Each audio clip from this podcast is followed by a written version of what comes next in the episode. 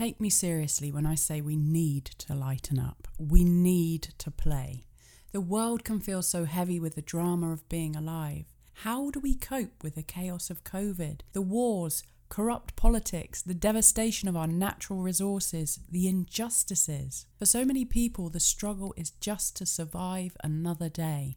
I remember the heaviness that hung in my home when I was a child, watching mum struggle emotionally and financially to take care of my sister and me. Witnessing her in her upset and worry made it feel like my world might be falling apart. That low vibration was not somewhere we could live full time, so we played. We dressed up in silly costumes from our dressing up box and played being serious adults. We put talcum powder in our hair, drew lines on our faces, and frowned.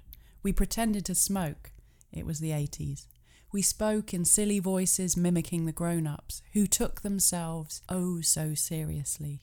We'd parade into the kitchen where my heavy hearted mum would be and perform our characters till her mouth turned up at the edges and she laughed. These were the moments of relief that made my childhood beautiful and bearable. These were the tension breaking, life enhancing, connective experiences of play. These were the moments that we broke the spell of fear and came together as a family. Why don't we take our lessons from children? They are closer to the truth of life and they know instinctively to play.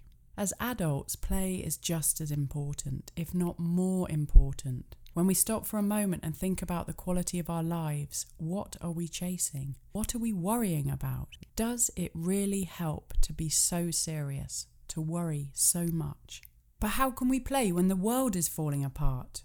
Look back in history. In your adult opinion, when was the world not falling apart? The world was falling apart before you were born, and it will continue to fall apart long after you die. We need balance. There is a time for seriousness and hard work, and there is a time to break the build-up of tension with a connective and joyful experience of play and laughter.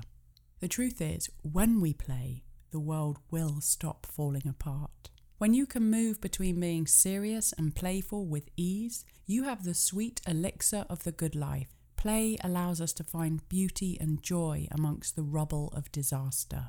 Play enhances the quality of your life and your ability to function. Play increases joy and connection and heals the heart. In my humble adult opinion, play is the genuinely sensible response to the very serious business of being alive. And on that note, sign up to my online hilarity workshop today. You will not regret it.